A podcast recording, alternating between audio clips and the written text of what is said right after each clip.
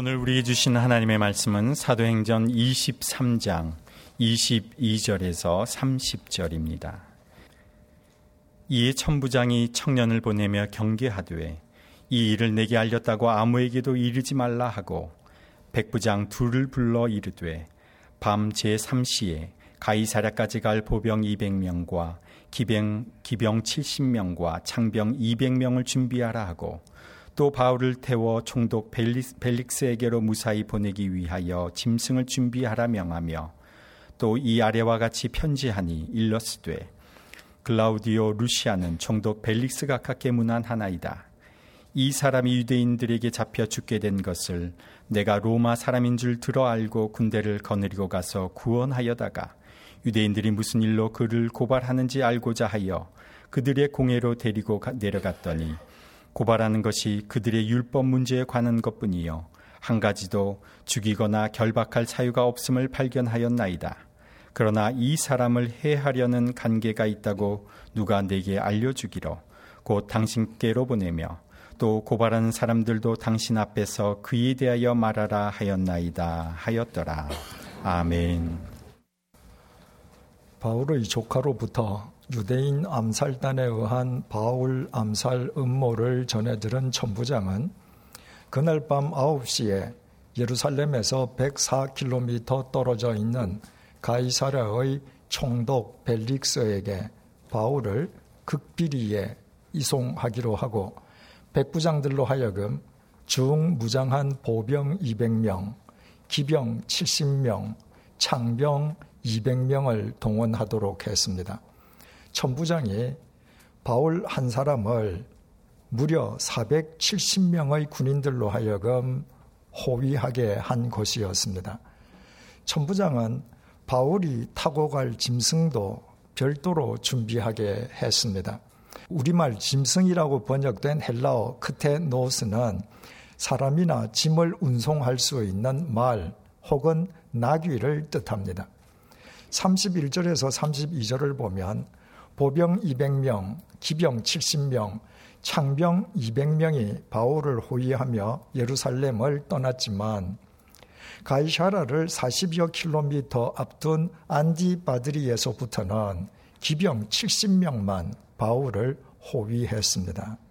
그때 말을 타고 달리는 기병들과 바울도 보조를 맞추어야 했으므로 천부장이 바울에게 제공한 짐승이 말이었음을 알게 됩니다. 천부장이 미결수 한 사람을 위해서 470명의 군인들을 동원하고 미결수에게 타고 갈 말도 별도로 제공해 준 것은 천부장 생에 전무후무한 일이었을 것입니다. 주님의 신묘 막측한 섭리가 아니었던들 사람으로서는 그 누구도 상상조차 불가능한 일이었습니다. 본문 25절을 보시겠습니다. 또 이 아래와 같이 편지하니 일러스되 천부장은 바울을 호위하는 군인들 편에 총독 벨릭스에게 편지를 써 보내었습니다. 이를테면 미결수 바울에 대한 서면 보고서였습니다. 그 내용이 이렇습니다. 26절에서 30절입니다. 글라우디오 루시아는 총독 벨릭스 각하께 문안하나이다. 이 사람이 유대인들에게 잡혀 죽게 된 것을 내가 로마 사람인 줄 들어 알고 군대를 거느리고 가서 구원하여다가 유대인들이 무슨 일로 그를 고발하는지 알고자 하여 그들의 공회로 데리고 내려갔더니 고발하는 것이 그들의 율법 문제에 관한 것뿐이요. 한 가지도 죽이거나 결박할 사유가 없음을 발견하였나이다. 그러나 이 사람을 해하려는 관계가 있다고 누가 내게 알려주기로 곧 당신께로 보내며 또 고발하는 사람들도 당신 앞에서 그에 대하여 말하라 하였나이다 하였더라. 천부장의 이름은 글라우디오 루시아였습니다. 글라우디오는 로마식 이름이고 루시아는 헬라식 이름입니다. 사도행전 22장에서 천부장은 바울에게 자신이 막대한 돈을 들여서 로마 시민권을 취득했었노라고 밝힌 적이 있었습니다. 이로 미루어 본래 헬라인이었던 천부장은 로마 제국의 군인이 된 뒤에 로마 황제 글라우디오 치하에서 돈으로 로마 시민권을 구입하고 자기 이름 루시아 앞에 로마식 이름 글라우디오를 덧붙였음을 알 수 있습니다. 이와 같은 출신 배경을 지니고 있는 천부장의 서면 보고서는 그가 얼마나 출세 지향적인 인간이었는지를 여실히 보여주고 있습니다. 출세 지향적인 인간은 진실하지 않습니다. 출세 지향적인 인간, 자기 야망에 사로잡힌 인간은 자기 과시, 과장, 허세, 허위가 몸에 배어 있습니다. 천부장 글라우디오 루시아가 바로 그런 인간이었습니다. 총독 벨릭스에게 써보낸 그의 서면 보고서는 크게 세 단락으로 나눌 수 있습니다. 첫 번째 단락은 유대인들에게 죽게 된 바울이 로마 시민이라는 사실을 천부장 자신이 먼저 알고 군인들을 데리고 가서 그를 구원해 주었다는 것입니다. 이것이 사실입니까? 새빨간 거짓말이었습니다. 대소동이 벌어졌다는 보고를 받고 군사를 대동하고 급히 현장에 출동했던 천부장은 그곳에서 왜 유태인들이 바울을 쳐 죽이려 하는지 시시비비를 가리려 하지 않았습니다. 오히려 천부장은 유대인들이 쳐 죽이려는 바울을 보자마자 칼잡이 4천 명을 동원해서 소요를 일으켰던 이집트인이라고 속단하고 부하들을 시켜서 바울을 두 쇠사슬로 결박한 다음에 로마군 요새로 끌고 가서 그 악명 높은 죽음의 채찍질을 가하게 했습니다. 천부장은 로마 시민에게 죄를 확정하지도 않고 채찍질을 가할 수 있느냐는 바울의 책망을 전해 듣고서야 비로소 바울이 로마 시민이라는 사실을 알았습니다. 그와 동시에 천부장은 두려움에 사로잡혔습니다. 로마 시민인 바울을 정식 절차도 거치지 않고 쇠사슬로 결박하고 채찍질을 가려 했던 것을 당사자인 바울이 문제를 삼으면 천부장 자신은 자기 자리를 더 이상 보존하기 어려웠기 때문입니다. 하지만 다행히 사도 바울이 천부장의 잘못을 문제시 삼지 않으므로 천부장은 무사할 수 있었습니다. 그런데도 유대인들의 손에 죽게 된 바울이 로마 시민이라는 사실을 자기가 먼저 알고 군사를 대동하고 유대인들의 손에서 로마 시민인 바울을 구해내었다고 거짓 보고를 총독에게 하고 있습니다.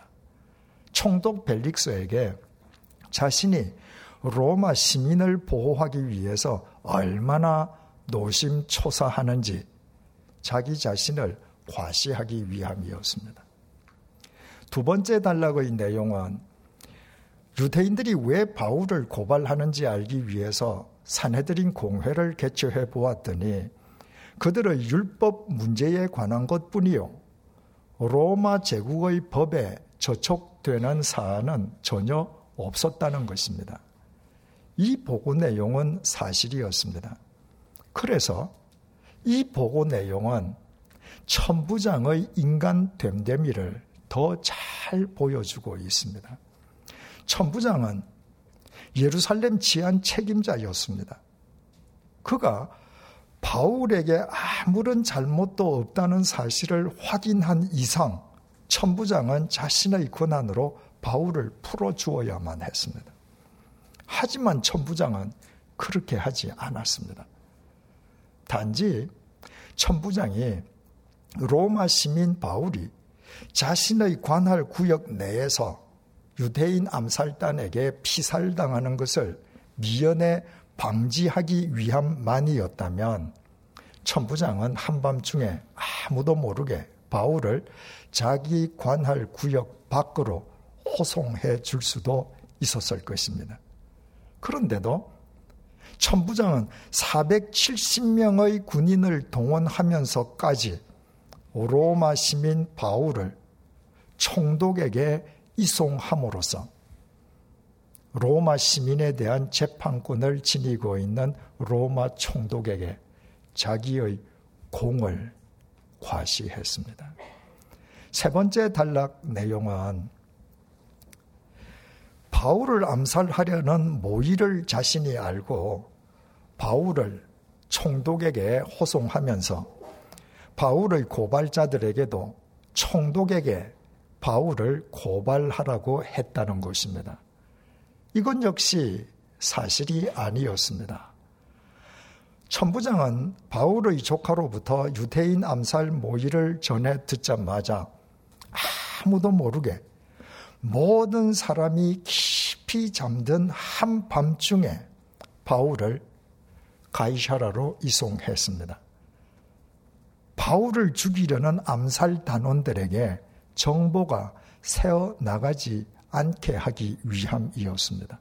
따라서 천부장이 본문의 보고서를 기록하던 그 시각에는 바울의 고발자들은 바울의 이송 계획조차 모르고 있었습니다. 그런데도 천부장은 마치 그 이전에 자신이 바울의 고발자들에게 로마 총독에게 바울을 고발하라고 이미 통고한 것처럼 거짓 보고를 올리고 있습니다.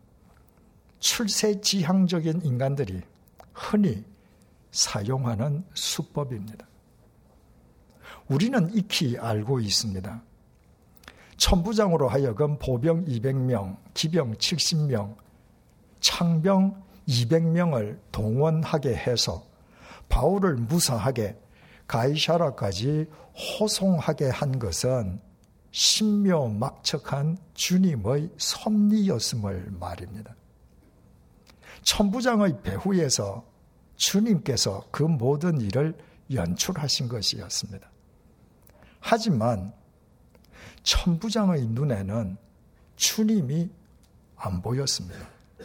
천부장은 그 모든 일을 실행한 주인공은 자기 자신이라고 여겼습니다. 그것도 모자라서 로마 시민 바울을 구실 삼은 자신의 공을 과시하고 과장하기 위해서 허위와 허세로 가득 찬 거짓 보고서를 올렸습니다. 중요한 사실은 이런 허세와 허위의 거짓 보고서가 왜 거룩하신 하나님의 말씀인 성경에 수록되어 있느냐는 것입니다. 이런 허위와 허세의 보고서는 결코 하나님께는 통하지 않는다는 사실을 우리에게 일깨워 주시기 위함입니다. 사람은 속일 수 있어도 하나님은 절대로 속일 수 없다는 것입니다. 천부장이 자신을 과시하고 과장하는 허위와 허세로 가득 찬 거짓 보고서로 총독의 환심을 사서 이 이후에 승진했을 수도 있습니다. 그래서 그 이후에는 어떻게 되었겠습니까? 천부장이 계속해서 승승장구하면서 2000년이 지난 오늘날까지 부귀 영화를 누리고 있습니까? 천부장이 자기 과시와 과장과 허세와 허위로 세상에서 아무리 높은 직위까지 올라갔다 한들 결국 그에게 돌아간 것은 한 줌의 흙으로 흔적도 없이 사라져 버리는 허망한 죽음뿐이었지 않겠습니까? 천부장은 2000년 교회 역사상 가장 위대한 사도 바울을 직접 만난 사람이었습니다. 개인적으로도 이야기를 나누었고 두 번에 걸쳐 바울의 자기 변증도 직접 들었습니다. 바울의 언행에 감화도 받았고 바울에게 호감도 지녔습니다. 하지만 바울의 삶을 본받거나 바울이 증언하는 주님을 영접하려 하기보다는 로마 시민 바울을 이용해서 자신의 입신 양명만을 도모했습니다. 그리고 그것으로 모든 것이 끝이었습니다. 천부장은 자기를 과시하고 과장하는 허위와 허세의 어리석은 인간 표상으로 사도행전 무대에서 퇴장해버리고 말았습니다. 그 천부장에게도 분명히 구원과 주님의 통로로 쓰임받을 수 있는 기회가 주어졌지만 그 스스로 그 소중한 기회를 박차버린 것입니다. 하나님의 섭리를 자신의 공로인 양 과시하고 과장하며 허위와 허세로 가득 찬 인간을 통해서는 주님의 뜻도 하나님의 나라도 이루어지지 않습니다. 이것이 오늘 본문을 통해 주님께서 우리에게 주시는 교훈입니다. 내일은 우리가 일제 치하에서 해방된 지 71주년을 기념하는 광복절입니다. 주권, 언어, 강토를 강탈당한 지 36년 만에 얻은 해방이라면 당시 이 땅의 백성에게 해방은 얼마나 감격적인 해방이었겠습니까? 대체 그 해방이 어떻게 주어졌습니까? 우리의 노력과 의지의 결과였습니까? 함석헌 선생은 뜻으로 본 한국 역사에서 해방에 대해 상세하게 설명하고 있습니다. 다소 길긴 하지만 그 주요 내용을 읽어 드리겠습니다. 그러므로 이 해방에서 우리가 첫째 밝혀야 하는 것은 이것이 도둑같이 뜻밖에 왔다는 것이다. 해방 후 분한 일, 보기 싫은 꼴이 하나 둘만 아니지만 그 중에도 참 분한 일은 이 해방을 도둑해 가려는 놈들이 많은 것이다. 그들은 자기네만은 이 해방을 미리 알았노라고 선전한다. 그것은 그들이 이 도둑같이 온 해방을 자기네가 보낸 것처럼 말하여 도둑해 가려는 심정에서 하는 소리다. 그러나 그것은 거짓말이다. 만일 그들이 그렇게 미리 알았더라면, 그렇게 시대를 내다보는 선견 지명이 있었다면, 왜 8월 14일까지 그렇게도 겸손히 복종을 하고 있었던가? 그때에 한마디라도 미리 말하여 민중을 위로하고 용기를 가다듬어 준 것이 있다면 이제 와서 새삼스의 선전을 하지 않아도 민중이 지도자로 모셨을 것이다. 그만두어라. 솔직하자. 너와 내가 다 몰랐느니라. 다 자고 있었느니라.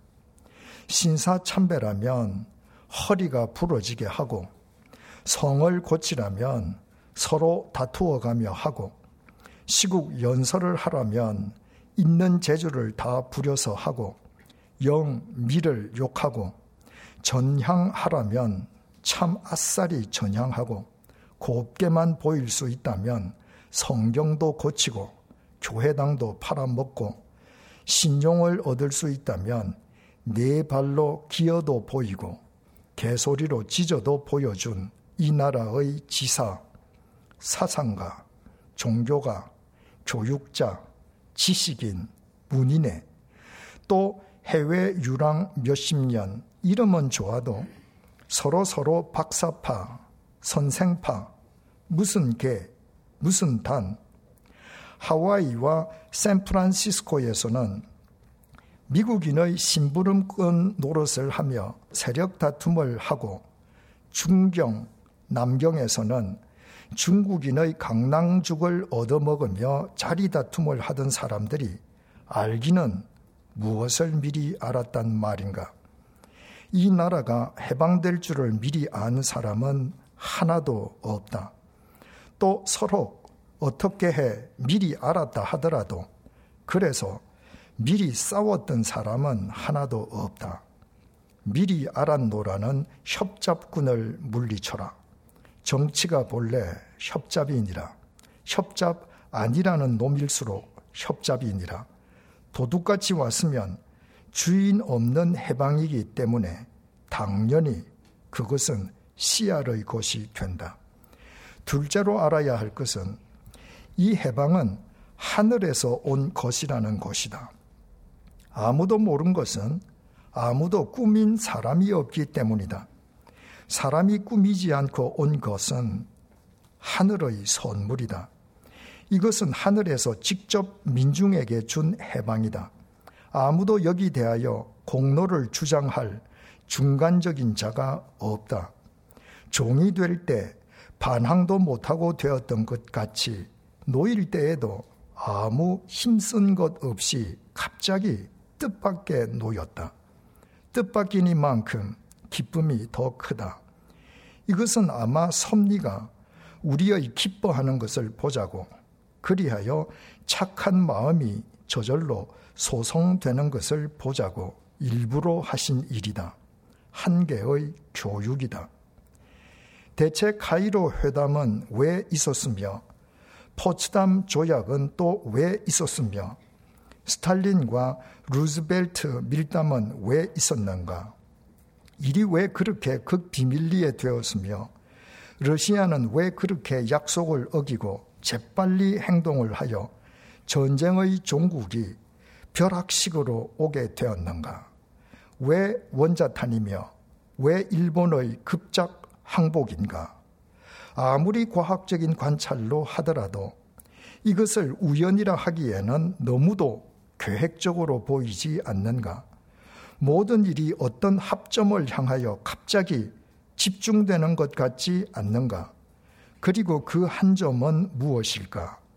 남의 일은 또 몰라도 적어도 우리 자리에서 보면 해방을 하루아침 하늘에서 떨어뜨리기 위한 것이라고 밖에 설명할 수 없다. 객관적인 사실을 우리는 모른다. 일의 뜻을 생각할 때 그렇게밖에 설명할 길이 없다. 구구절절 옳은 말입니다. 함석권 선생이 해방을 하늘의 선물이라고 표현한 것은 하나님께서 주신 선물이라는 것입니다. 미국이 1945년 8월 6일과 8월 9일에 히로시마와 나가사키에 차례로 원자 폭탄을 투하함으로써 불과 엿새 후인 8월 15일 일본 천왕 히로히토의 무조건 항복으로 우리 민족에게 해방이 주어지기까지 해방이 그렇게 하루아침에 갑자기 오리라고 예상한 사람은 없었습니다. 함석헌 선생의 말대로 해방은 도둑같이 임한 하나님의 선물이었습니다. 이집트의 노예살이에서 신음하는 이스라엘 백성을 해방시키신 하나님께서 일제 치하에 억압당하는 우리 백성에게 세계사의 격변 속에서 해방을 선물로 주신 것이었습니다. 그러나 해방 직후에 우리 사회는 어떠했습니까? 하나님께서 그저 선물로 주신 해방을 자신의 공로로 과장하고 과시하는 정치인들과 정파들로 인해 나라는 사분 오열되었고 급기야 비극적인 한국 전쟁까지 치러야만 했습니다.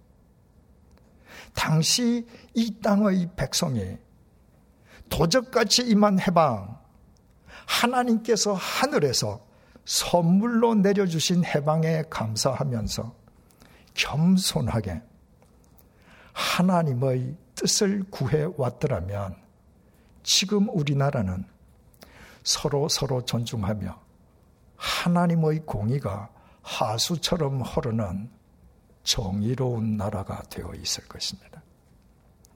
교회라고 다르지 않았습니다. 이 땅에 복음이 전파된 이래 단 1세기 만에 전 국민의 4분의 1이 복음을 영접하는 2000년 기독교 역사상 초유의 일이 이 땅에서 가능할 수 있었던 것도 일제 강점기의 굴욕과 한국 전쟁의 경랑 속에서 하나님께서 우리 민족에게 베풀어 주신 은혜였습니다. 하지만 하나님께서 은혜로 베풀어 주신 교회 부흥을 자기 공로로 과시하고 과장하던 교회 지도자들로 인해 교회는 성경에서 벗어나 세속화되어 버렸고 세상의 신뢰를 상실해 버렸습니다.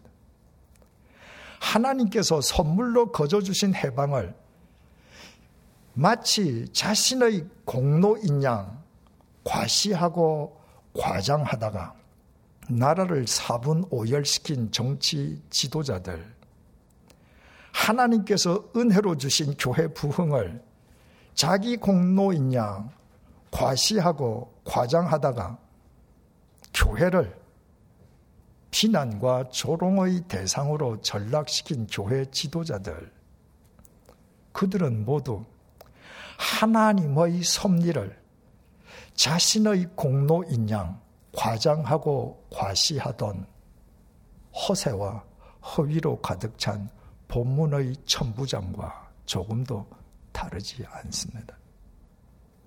그런 사람들이 세상에서 자기 이권은 확실하게 챙길 수 있을지라도 이 세상을 바로 세우는 하나님의 통로로 쓰임받을 수는 없습니다. 바울은 고린도전서 13장에서 사랑의 특성을 설명하면서 사랑은 자랑하지 않는다고 증언했습니다. 자랑하다는 의미의 헬라어 페르 페류오마이는 허풍선을 뜻하는 페르페로스에서 파생된 단어라고 했습니다. 자랑은 자기의 우월함을 과시하기 위해서 반대로 자신의 열등감을 감추기 위해서 자신의 행위를 계속 과장하는 것입니다.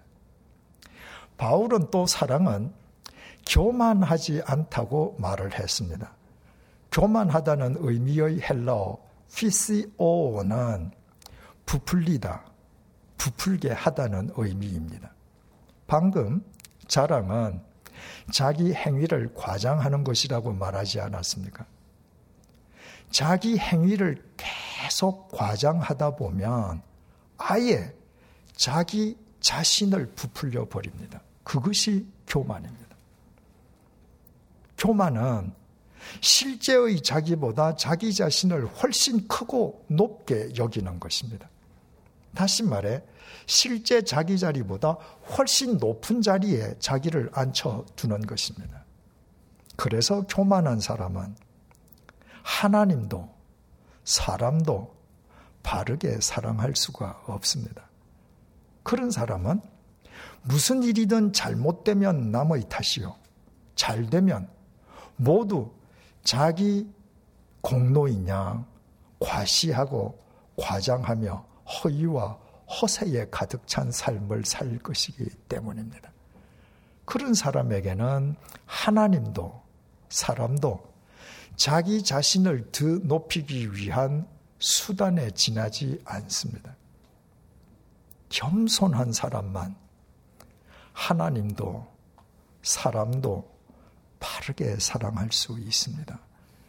겸손한 사람은 하나님의 뜻을 쫓아 최선을 다해 살고서도 하나님의 은혜 앞에서는 누가복음 17장 10절 말씀처럼 자신이 무익한 종임을 잊지 않을 것이요.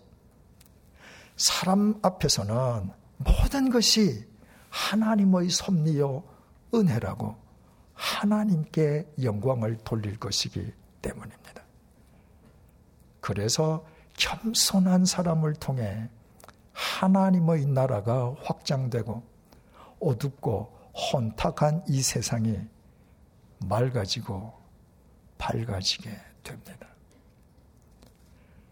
광복 71주년을 하루 앞둔 오늘 주님께서 본문을 통해 우리에게 주신 교훈을 결코 잊지 마십시다. 하나님의 섭리를 마치 자기 공로인 양 자신을 과시하고 과장하는 허위와 허세에 가득 찬 천부장의 교만과 어리석음을 과감하게 떨쳐버리십시다. 무너진 이 땅의 교회를 회복하실 분도 혼란과 혼돈 속에 빠진 이 나라를 바로 세워 주실 분도 삼위일체 하나님 뿐이심을 잊지 마십시다. 그 하나님과 사람을 바르게 사랑하고 하나님의 말씀을 쫓아 살아가는 이 시대의 바울이 되십시다. 결코 짧지 않은 손으로 바울을 통해 로마 제국을 새롭게 하셨던 하나님께서 우리를 통해 이 땅의 교회와 우리 사회도 새롭게 해 주실 것입니다. 소망은 허세와 허위로 자신을 과장하고 과시하는 인간이 아니라 오직 인간의 죄값을 대신 치러주신 십자가의 주님께만 있습니다. 기도하시겠습니다. 지난밤 내가 잠자는 동안 나의 의지와 무관하게 나의 심장이 밤새도록 뛰었던 것은 하나님의 은혜였습니다. 오늘 이 시간 구원받은 그리스도인으로 이 자리에 나와 삼위일체 하나님을 찬양하고 하나님의 말씀을 들으며 하나님께 예배 드릴 수 있는 것도 하나님의 은혜입니다. 내게 만 개의 입이 있고 만 개의 손과 발이 있어 그 모든 것으로 하나님을 위해 헌신한다고 해도 예수 그리스도의 십자가 보혈로 나를 구원해 주신 하나님의 은혜를 생각하면 나는 언제나 무익한 종일 뿐입니다. 그래도 이 무익한 종을 사랑하고 믿어주시며 언제나 함께 해주셔서 감사합니다. 하나님의 섭리 아니고는 공중의 참새 한 마리도 떨어지지 않습니다. 하물며 36년 동안 나라를 강탈당했던 이 백성에게 도둑같이 찾아온 해방, 하늘에서 하나님의 선물로 내려주신 해방이야 두 말해 무엇 하겠습니까? 해방 71주년을 맞아 우리 모두 이제부터 겸손하게 하나님과 사람을 바르게 사랑하며 하나님의 뜻을 쫓아 사는 참된 그리스도인이 되게 해 주십시오. 세상 모든 일이 마치 나의 공로인 양 허위와 허세로 과장하고 과시하던 천부장의 교만과 어리석음을 되풀이하지 않게 해 주십시오. 이 땅에 그리스도인들이 있으므로 우리 사회와 이 땅의 교회가 결코 짧지 않은 손을 지니신 주님 안에서 영원한 생명과 진리의 광복을 누리게 해 주십시오. 예수님의 이름으로 기도드립니다. 아멘.